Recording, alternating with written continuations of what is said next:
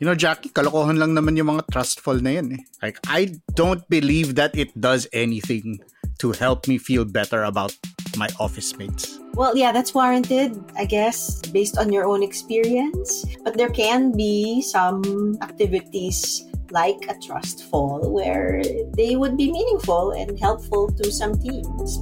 We've seen some of that. Kailangan mo ba ng mas makabuluhang chismisan sa pantry?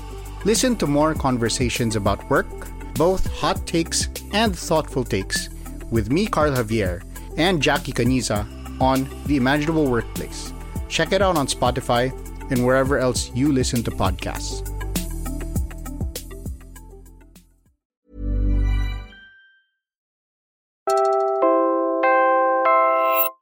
You're listening to Puma Podcast. So it's it's pretty bad. It affects my health in the way that it's stressful. We're not physical there, so we're not cannot help. Like we're sent like i sending money, donating, but we were like just the other day, like should we go back to Ukraine and like continue? And there's pros and cons to that, right?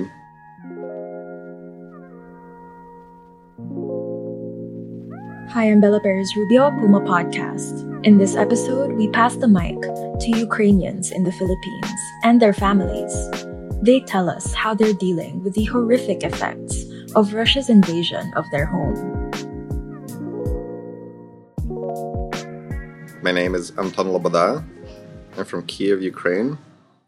Anton's an MBA student at the Asian Institute of Management in Makati. His wife is a Filipino American journalist who previously worked for NPR, a nonprofit media outfit based in the US. They've been in Manila since January, but when Russia launched its full scale invasion last year, Anton was in my apartment in Kiev.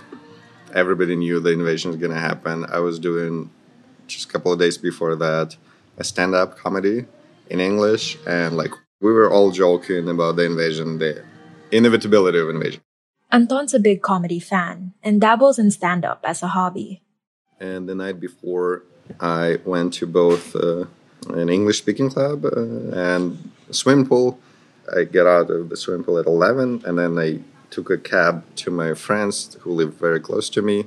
And he uncorked uh, single malt scotch, and we were watching the, the addresses of the presidents of Ukraine and Russia.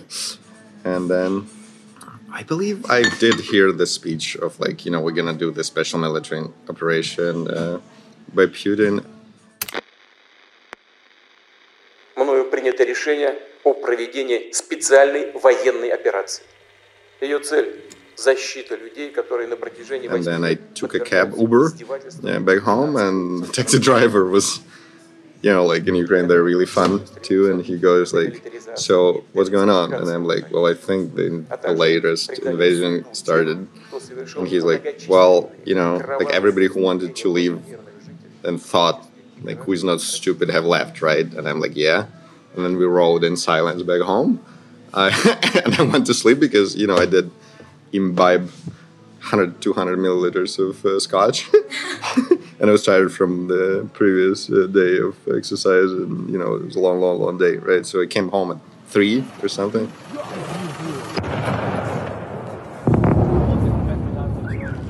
Блять, звони маме, говори, чтобы в метро шла.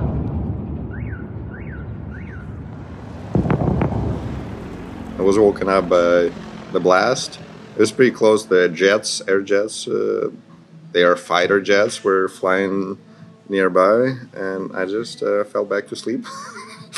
Uh, then i woke up again by my friend from austria who said anton i think the invasion started. And i uh, was again it was like four hours of sleep by then. And then i'm like wait wait i need to like back and i already had like pre-packed stuff with like food supplies and water and, but i wanted to fill out the bath uh, tub with water just in case the water goes out and stuff Now, Anton isn't a soldier, but he grew up around them. So the scenes in Kiev last year were more familiar to him than most. my dad uh, is military so my childhood was uh, not the easiest one for me because it was already in the eighth year of war and um, I actually went to the U.S. in 2015 to volunteer as an interpreter with wounded people from Ukraine, soldiers with amputees for one year. I did provide the interpreting services for them. I had a medal from the Department of Defense of Ukraine, from Ministry of Defense in my name. So I was like, you know, mentally prepared for that. But the days following Russia's full scale invasion took their toll on him all the same.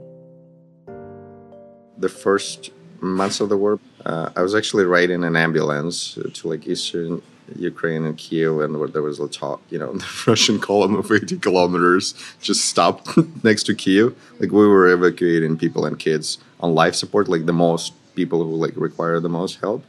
So like that month did a number on my uh, physical health where I, like you know you would sleep on any conditions really, and it's super cold. It gets super and windy and cold. I, I was just like I became paralyzed. Like I was sitting down like when I met with Uh, my wife in a five star hotel. Like for, I already had the job with them. Anton's wife was working for NPR at the time. She traveled to Ukraine to cover the invasion. Anton was her interpreter. But like I was sitting down in this nice couch, and it's like you know this really expensive like five star hotel with like huge couches. I'm sitting down and I realized that I got paralyzed. Like I cannot move. So like for a week I had to have three shots in my ass a day of like pain meds and uh, anti-inflammatory shit, so I could even walk. this was here or back in there, and it happens again. So we were in Ukraine, traveling around Ukraine, doing interviews, like yourself. They'd spend the rest of 2022 documenting the war, but in that time, Anton's wife got pregnant. They left Ukraine so that she could have the baby here in the Philippines. The stress level was I'm not gonna say insane because it's an American word, but like intense. So we left January 14 from Ukraine. The trouble continued in Manila. The baby that we got born here, who is a Filipino Ukrainian American baby, it was affecting the health of my wife. Very, very slightly premature baby, but like it, the due date was like one month earlier. So that was really, really, really, really awful. And I came to a physical therapist here in the Philippines, and it's pretty badly organized. I just finished like 10 uh, sessions for 60 bucks, so that's lots of money, where my muscles are spasmed. Because also, like in Ukraine, we don't use ACs, and here everything is AC, and my wife was pregnant, so she would like run AC on max, and it was just like plus stress, plus undersleeping because I'm talking to my European friends, Ukrainians and Americans, so the and the MBA and you know uh, our visas and the baby is just so much stress. In addition to getting his master's degree anton is taking an online course at the kiev institute of gestalt and psychodrama. He wants to be a counselor for ukrainians dealing with the psychological toll of the war. Uh, you know my wife is a journalist so we did establish the bureau in kiev for npr and lots of her colleagues are there who are americans or ukrainian americans and some Europeans, and lots of my friends, some of them dead, right, uh, since the war, are still in touch, and the Facebook is like lots in war. So yeah, it's uh, stressful. I asked if they ever thought about going back to Ukraine. I mean, I would love eventually to come back because the baby is also Ukrainian, at least to a certain degree, because she's, uh, you know, she's American by passport, she's a Filipino because of her mom, 100% Filipino, and she's Ukrainian because her dad is Ukrainian. So, yeah, of course, I would love to show my baby Ukraine. The baby doesn't need to hear the sounds of the explosions unless, in my opinion, my philosophy, like, unless you don't have the money, right? But we work hard, so we do. We'll hear from the Filipino wife of a Ukrainian on the front lines of the war after a quick break.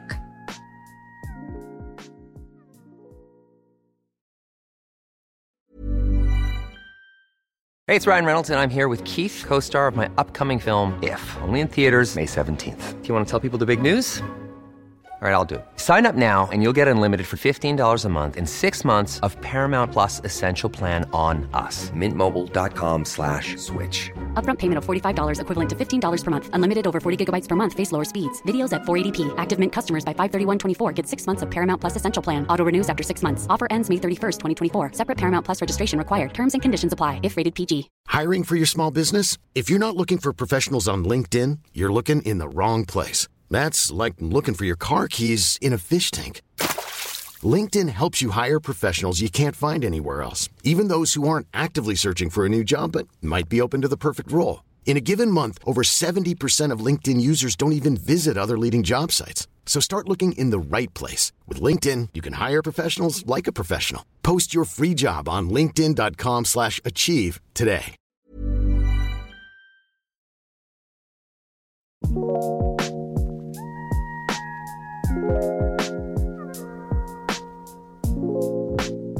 My name is Natasha. I am based in the Philippines and I'm working full time for a management consultant company here.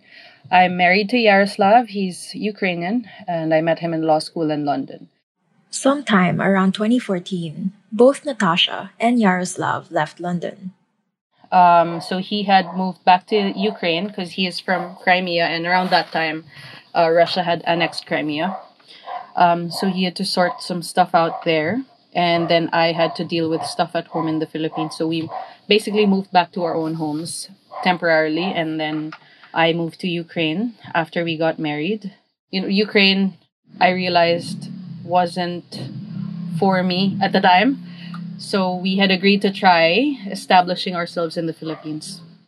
So Yaroslav moved to the Philippines to be with me in 2020, uh, just before the pandemic hit. It was here that I gave birth to our wonderful son, Sava, who's now two years old. When the pandemic hit, actually, we moved, temporarily moved to my parents' farm in Nueva Ecija because we thought, you know, the space and nature would be good for us.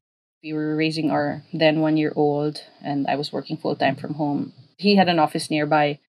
The conflict Russia started when it annexed Yaroslav's home, Crimea, in 2014, continued all throughout their relationship.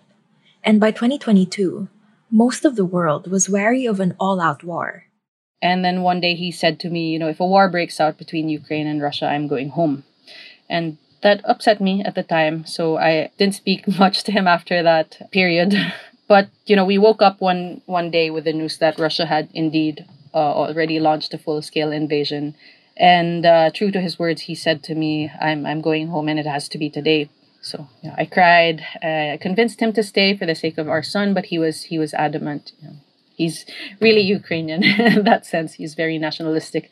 Um, so I went crying to my mom. She had advised me to let him go, and my best friend's mother, who I also consider my second mom, told me that you know no one should ever stand in the way of someone's duty.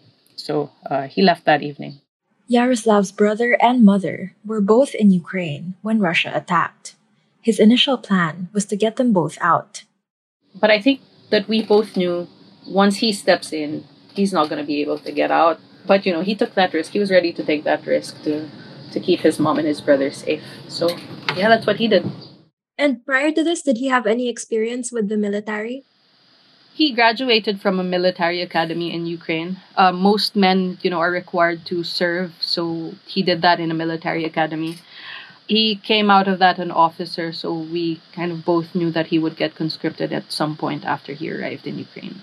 He went home on the day of the invasion, so February 24th. He took a flight right away. He arrived in Poland because there were no direct flights to Kiev, right? He spent some time there trying to figure out how to get uh, into Kiev. So within a few days, he managed to do that. And then it was a few months that he was there, and he was moving around because the Russians were close to Kiev already. So they were mo- moving around trying to get someplace safe. And then I think around the time that the Russians pulled back, um, they had moved back to their home. And then shortly after, he volunteered for the territorial defense. So a few months there, and then in September he was he was conscripted already. Uh, and so the first few months, and not days and not weeks, but months, were especially hard for me. I spent a lot of time on the couch, you know, eyes watering, glued to the news on every channel TV, Twitter, Telegram, Instagram, what have you. So looking back, I actually I, I feel that I had spent so much time on the news that I don't really remember doing much else. I must I must have though because I haven't been given notice um, from my job that I was slacking off. My son isn't showing signs of you know neglect, thank goodness. Um, so I had I had likely done the work. I just really don't remember it. So imagine the trauma. Instead, what I remember is like the horrible scenes of the first hundred days or so of the war.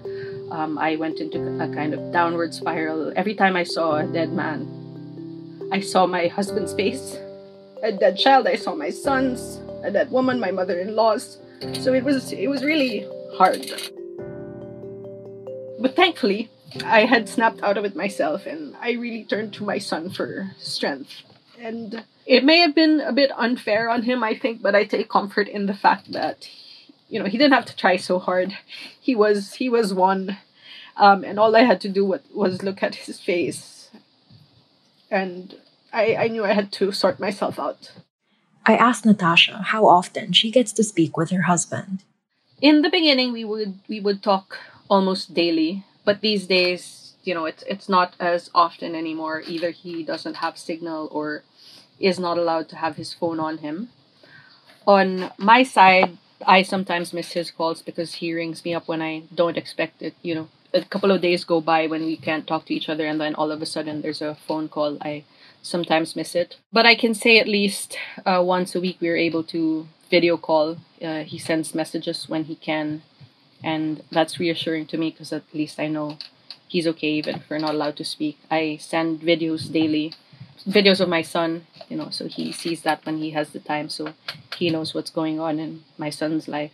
And when you do talk, what does he tell you about how he's doing, what's happening, where he is? He can't say um, you know, much about the situation there or where he is. Uh, he's not allowed to. But from what I can see, that when he calls, is that he's he's tired, he's stressed. Age has begun to show in his face, and he has lost so much weight. It breaks my heart.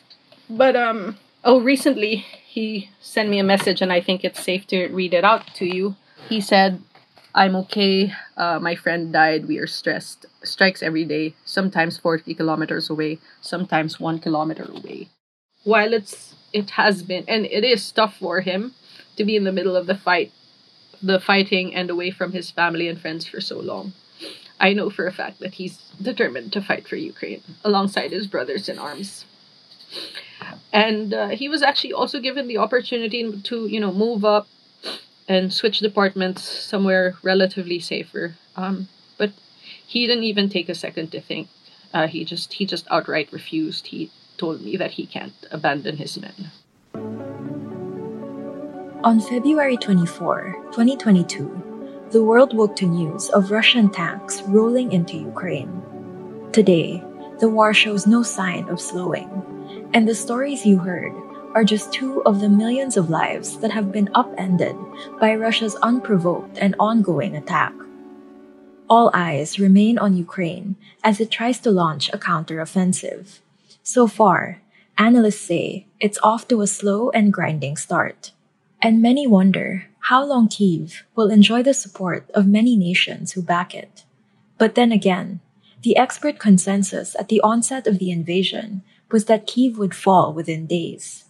It's been over a year, and it's still standing. Here's Natasha with the final word. My situation is just one of the many families affected by the conflict, and it can be hard to understand the realities of war, especially when you're thousands of miles away and you're not directly affected. But I encourage people to keep an open mind and heart towards those affected please please don't blindly follow russian propaganda. I know so many people do this. Some are unaware of it um, but they do. Uh, please take the time to think about what you read. Uh, does it make sense. Where is it coming from?